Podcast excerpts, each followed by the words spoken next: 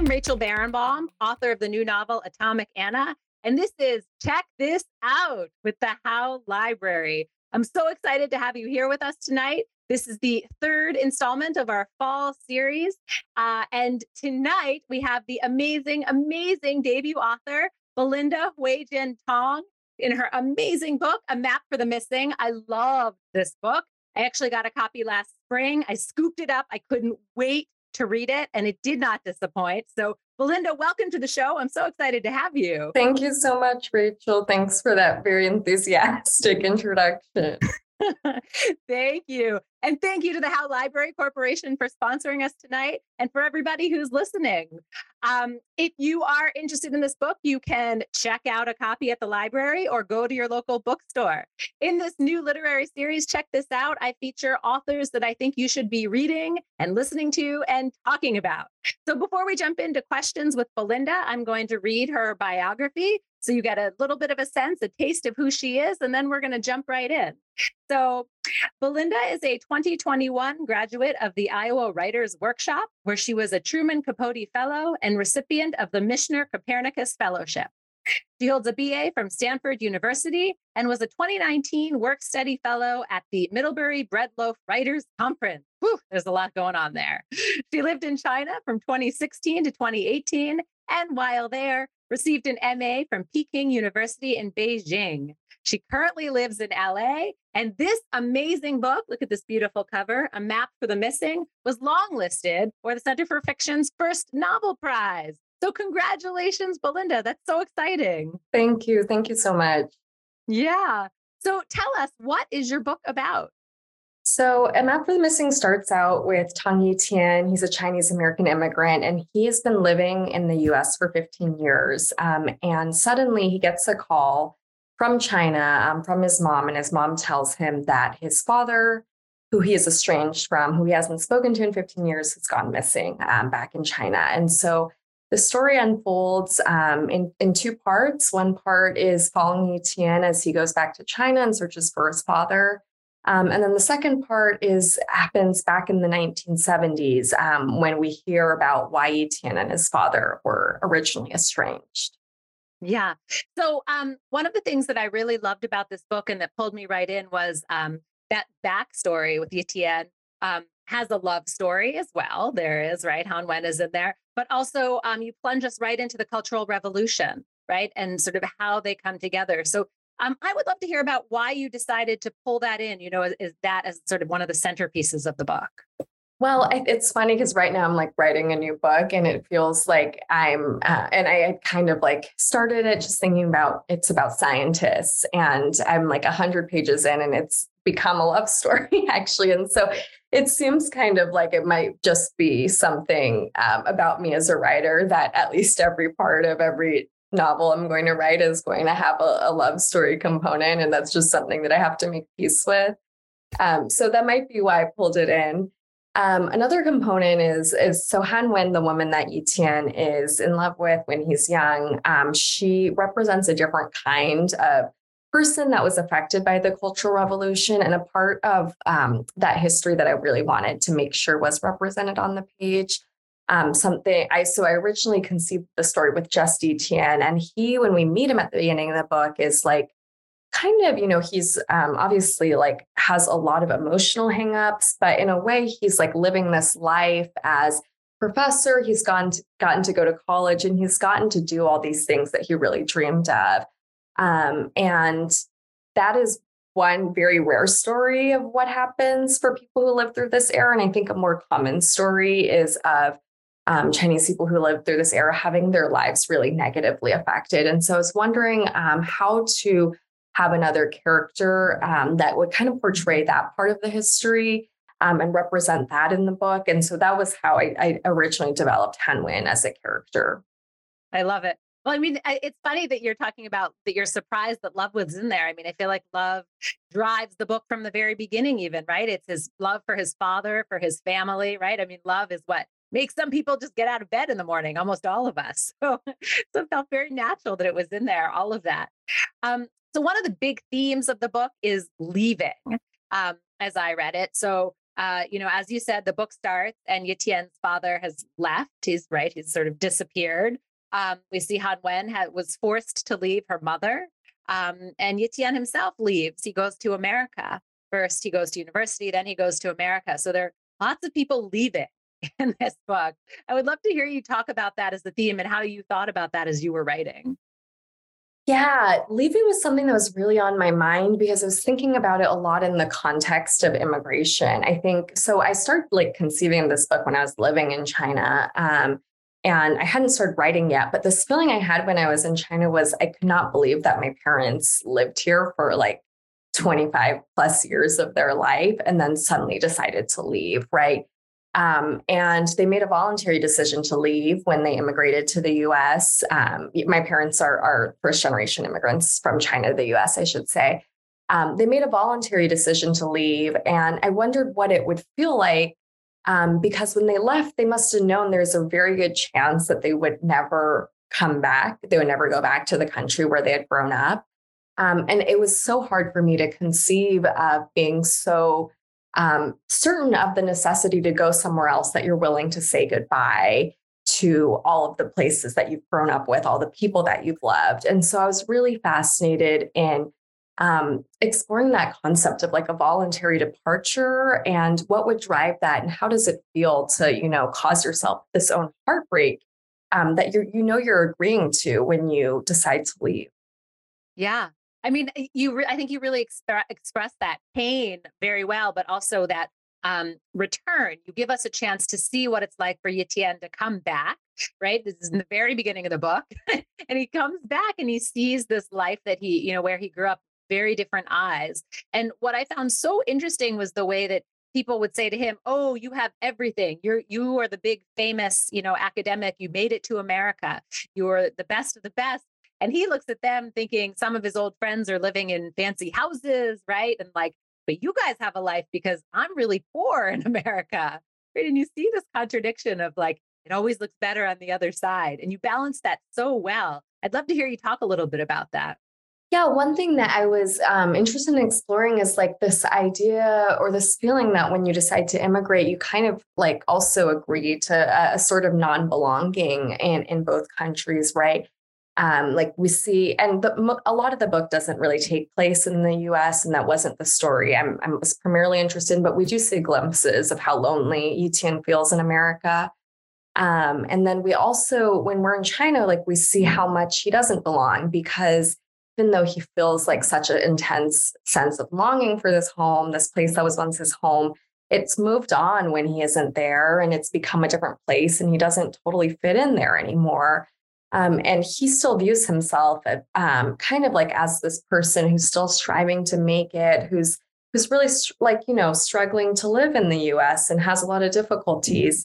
Um, and there's just an incredible dissonance between his self image and how people in the village are viewing him because he's left. And I think that's kind of one of the discrepancies that um, arises from immigration the sense that um, in both places, even this place that you long for, where you think you may be understood, which is Yitian's hometown, um, that feeling of, of belonging is gone. Yeah. So, um, as you were speaking, I uh, looked up one of my uh, favorite favorite passages in here. Really talks about you know um, this you know sort of exactly what you're talking about, what it feels like to be moving to America. Um, on page 95, I'll just read it out loud. Um, you write, there were minuscule differences between the accents of their village and surrounding ones, created and solidified over hundreds of years. Even uh, Baija village or Five Groves people didn't sound the same as those from Tong family village. How remarkable, Yitian sometimes thought, that now he lived in a country where people couldn't even hear the difference between Chinese and Korean. So there you see the very stark contrast of he's living in America and people don't know the difference between Chinese and Korean. And yet here he comes home and people can tell the difference, tiny difference, right? Of people living what, 20 miles apart, 30 miles apart. Um, I love that you emphasize language in that way. Um, I would love to hear you just talk about how you, because you talk about language a lot in this book. You know, how were you thinking about that as you were writing this? Well, I, language, I think, comes up, as you said, in a lot of different ways in the book. Um, in that passage you just read, something I was just thinking about is again like that what what is left what is lost with immigration, right? And it's like the nuances of, of who we are. Um, mm-hmm. There's so much specificity to Yi Tian's personal history, and a lot of that comes from the language he speaks, right? There's dialect of what he speaks versus what people in the capital might speak. Um, and there are all these differences. And he moves to a place where all of that kind of gets erased or becomes kind of molded into like one big mass of history that has no distinctions within it. Um, and I, I like the idea of language there as a way of holding on or describing the kind of specificity that Tian may have grown up with and um, using that like as a counter to this kind of amalgamizing that is happening to Tian when he's in the US. Um, more broadly, I was thinking about ways to incorporate Chinese into this book because that was something that I thought a lot about when I was in China. Like, um, it was amazing to me. I got way better at Chinese while I was there. Um, and it was amazing to me that through getting better at language, I was able to access parts of my family history and access like emotional closeness be- because of you know um, increased proficiency in that language. And so language was acting as a conduit for me. And so in the book too, I tried to to talk about language as a way of knowing people better. So in the passage you read, it's about like an intimacy with the place that he that he's from, like knowing these very small nuances in language. Um, with the way that he speaks as soon as he returns to his ancestral home, that's a, form of intimacy with his home.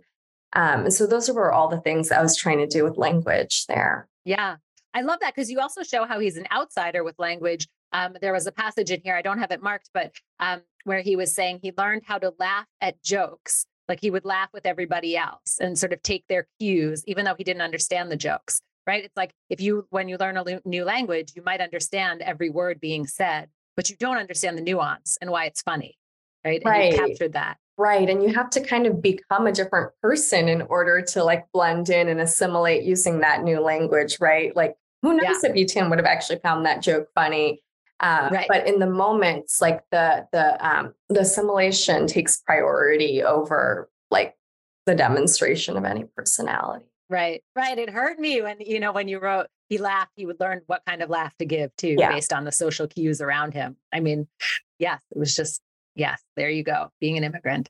Um, okay, so another passage that I want to talk to you about a little bit different is um, books and stories because Yi Tian is very close to his grandfather. Um, who is sort of an endless storyteller, right? He's always telling stories.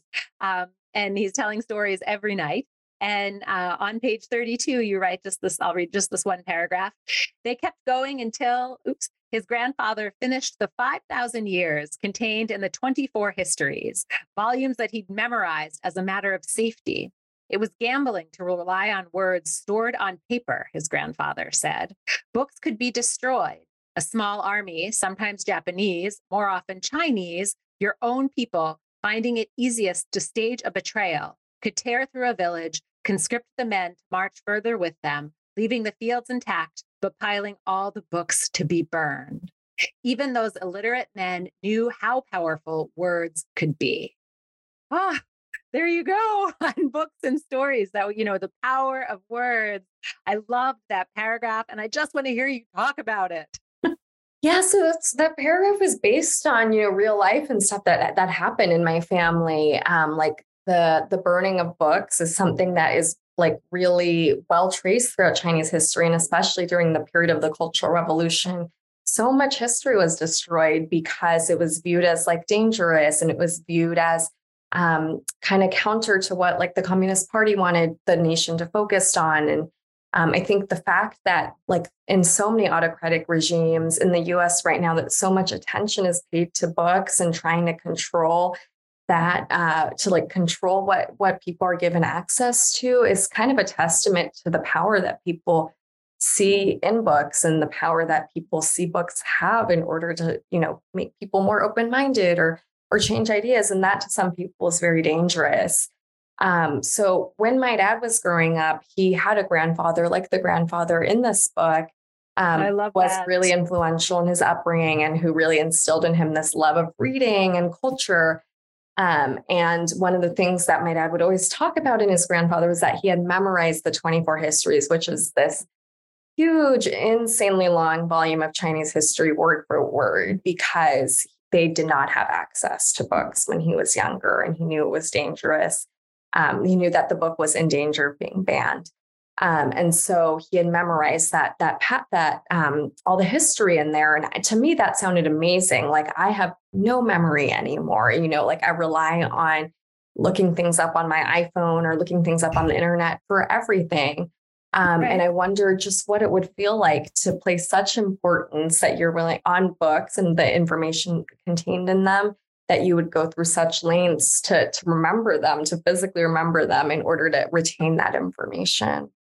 Yeah. But then you contrast that with right the importance of books and words on paper with the importance of identity cards. And there's this moment very early on where Yitian realizes he doesn't have his Chinese identity card, he only has his American card, right? And he's sort of stuck in the past. I thought that was a symbol of he had everything that was old because he didn't even have the right card, right? Anymore. He had the old one. He had never upgraded. Um, and you know, and so there you are. It's like no books, but we need all this paper and this bureaucracy, and you have to take this paper test and move on, right? I thought that was a really interesting contrast that you had in there. Um, did you think about that, or you know, how did that come to be? That's so interesting. You know what? I hadn't thought about that, and you're the first person who's kind of brought up that contrast to me. So, so thank you for that. Um, I yeah, oh, it's so interesting to think about what kinds of words are kind of um, approved by the government, and what kinds are actually like utilized by them in order for that, like for them to achieve their purposes. You know, of testing people through the the college entrance exam or testing people through, uh, or um, sorry, keeping track of people through identity cards and what kinds are are not are considered by them to be dangerous. That's fascinating. Yeah. So um, I love that you really took us through this uh, the college entrance exams, right? And and these it was like this one test that could change everybody's life, anybody's life, right? You could anyone could sign up for it. And um, all the kids who wanted to go to college had to go to sort of a bigger city. They were in the small village and they'd go to a bigger city to take this test. Um, and it just sounded terrifying to me. Like, I can't imagine having to do that and the pressure, the amount of pressure on these kids. And we see that you describe it so well. How did you dig into that pressure? Well, it was also sounded terrifying to me. You know, I remember when I was in high school taking the SAT, and that exam is probably like 10% of the importance of China's college entrance exam. I remember yeah. like, going to the um, going to the exam site in the morning and like having a panic attack, you know. So it, a lot of it was just like trying to reconnect with my high school self and remember how how awful that was. Um, but yeah, like I said, like this exam is kind of everything for for Chinese young people. It was, it certainly is now, and it was then um, in China, the college entrance is only determined by this one test. So there, there's nothing else. There's, you know, you can't write a good essay in order to make up for it. You can't have good grades to make up for it. It's just your score on this test, and it takes place once a year over three days, and that's the only chance you get. Um, and I think, yeah, all of us have gone through, you know, test taking and it's not hard to to imagine the kind of anxiety and panic that might induce in someone to oh have. my god but i've taken yeah. tests but not like that right right oh exactly oh exactly that is a whole other level and i just like you just put us in the world and what Yitian had to do to get there to you know literally get to the room was just beautiful and i really encourage all of you to read this book if not just for that like what a person is willing to do for a better life right? For a chance, for a dream. I just thought you captured that so well, no matter where they live, right? I love these stories of people fighting for that that moment, and I thought you just captured it so well. Um, so I wanted to ask you a um, a book about a question about the book itself, like the printing. So you have some graphs printed in here. There's some little tiny equations. You don't have to read the equations of the graphs to understand the book, just to be clear, right? Um, and there's uh, right, and you also have people's names, and you talk about their names. You have Chinese characters in here. Um, what would how what did your editors think about all of these? You know, these sort of have you edited a book? You must have if you're asking this question. You saw this and you're like, oh my god. Yeah, uh, I want to know. yeah, it was. Uh, well, the, my when we are doing the print the print version of the book, there was a lot of checking in, um, and my edit like every few days when they're finalizing the, um, you know, the I can't remember what it's called, the final pass, whatever. they were like, oh, mm-hmm. oh, you know, does this look the way you want it to? We have to have someone redraw this. Um, you know, does this look good? Because I'd drawn a version in like Microsoft Word myself when I was working on the book, but obviously okay. it's like too amateur to get printed.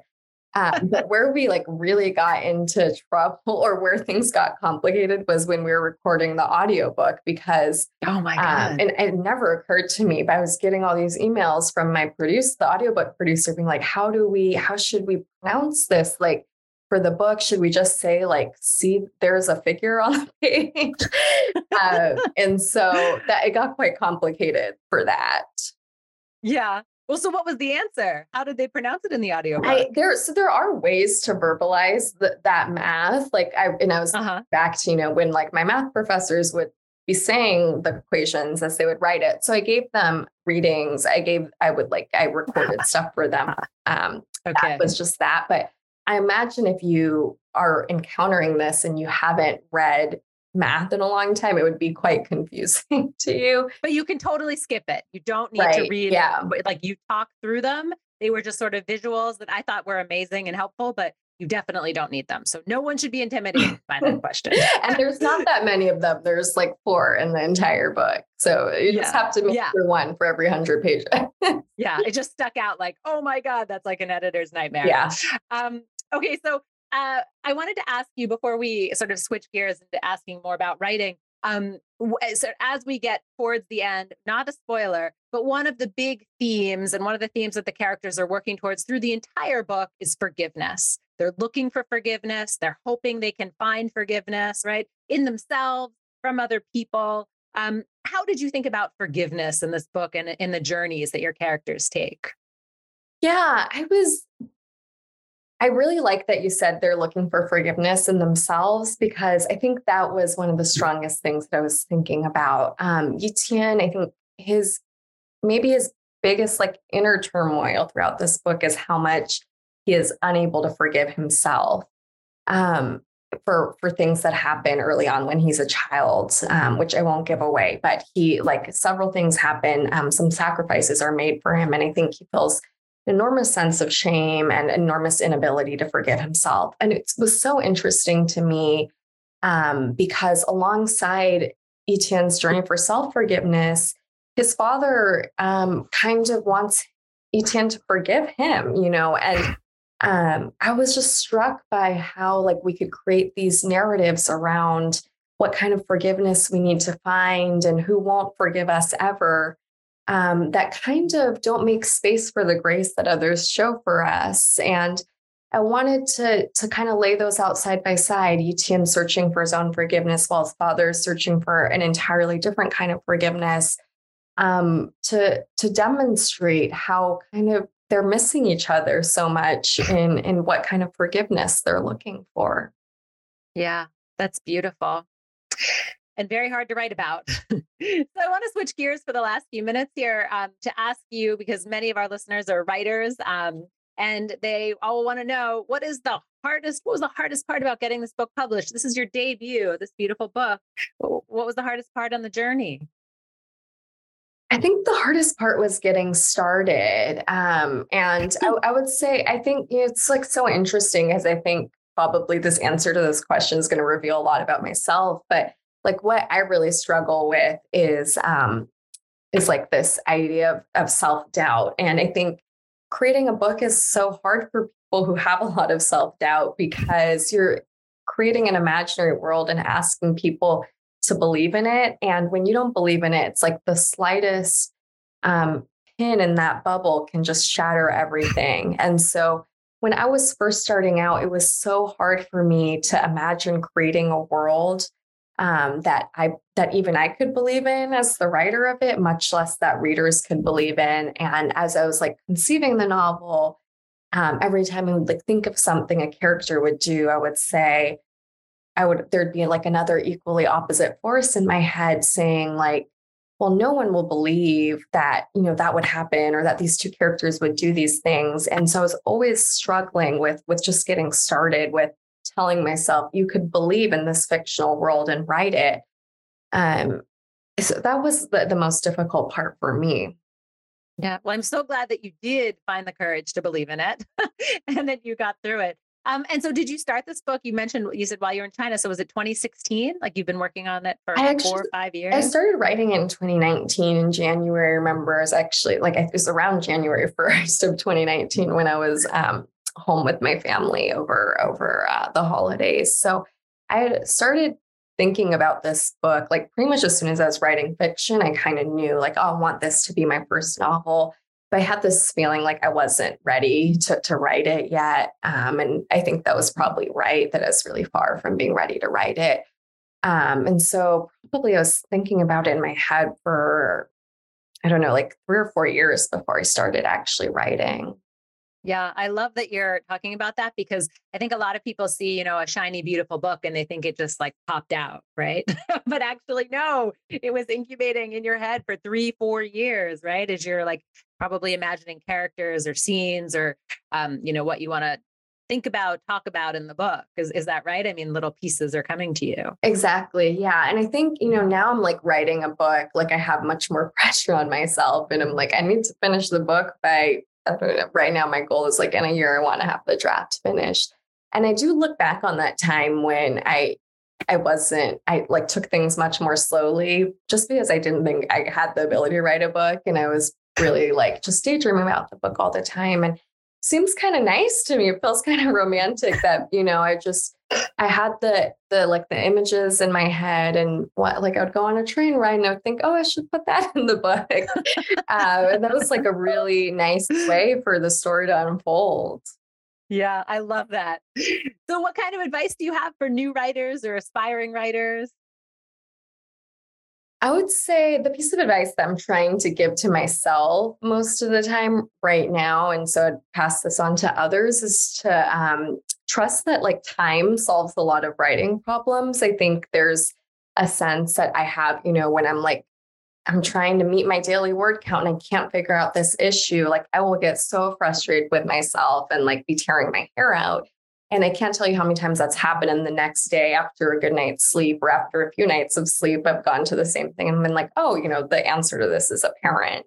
Um, and same thing that I've, you know, had while like structuring stories and structuring this last novel and figuring out where to put stuff, like issues that at points felt intractable to me suddenly became tractable with just, you know, a few, a few days or a few weeks passing.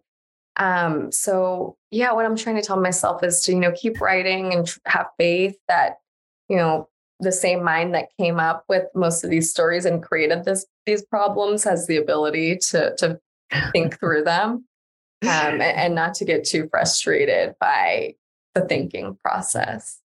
Yeah. So when you are frustrated, do you look back on a map for the missing and you're like, oh yeah, I did this before and like look up specific passages? I won't look up specific passages, but I do have it in my head like, oh, you've written a novel before, you can write another one. That's great. That's great. Um, and what about um, I, so this is a new question that I want to ask because I recently became aware that all different writers have different um, ideas on drafts and like what they call a draft. Um, so like this one person was telling me last weekend that um, every 30 days she calls whatever she's working on a new draft versus like I sort of whenever I have a whole new idea, I'm like, oh, that's a new draft, even if it's just you know cutting a page or something. Um, how do you think about drafts as you're writing? Wow, I love that. If both of those strike me as like way more generous for generous to you as a writer, like ideas of what a draft is. I have such, I think, really strict rules on drafts. Like I would have to finish an entire, you know, zero to page 400, whatever, the full page count. Wow. Okay. Um, in order to consider it a draft. But I don't like that. You know, it puts too much pressure um, on me. I think like it, you, with, when you're in the process of getting to page 400, it's like, you feel like trash. You're like, I don't even have a single draft yet. Um, and it seems much more generous to say, you know, I've been working on this for 30 days. That that counts as a new draft. Yeah, I thought that was kind of brilliant. I might yeah. use it soon. Yeah. Like- anyway, Belinda Huijuan Tang, thank you so much for joining me today. A Map for the Missing is her debut, long listed again for the Center for Fiction's first novel prize, and just brilliant. If you haven't read it, go get a copy. Check it out of your library, check it out of the Howe Library, or go to your local bookstore and buy a copy. Thank you so much for joining us for this third installment of Check This Out. We're so happy to have you. Thank you to the Howe Library Corporation and to our amazing producers tonight, Eric Danish and Megan Coleman. Thank you for all of your hard work. Join us again soon. Next up in the series, we have Elena Armas coming. Spanish Love Deception and her New York Times bestseller, The American Roommate Experiment. I will see everybody on November 9th. Thanks again, Belinda. Have Thanks, Rachel.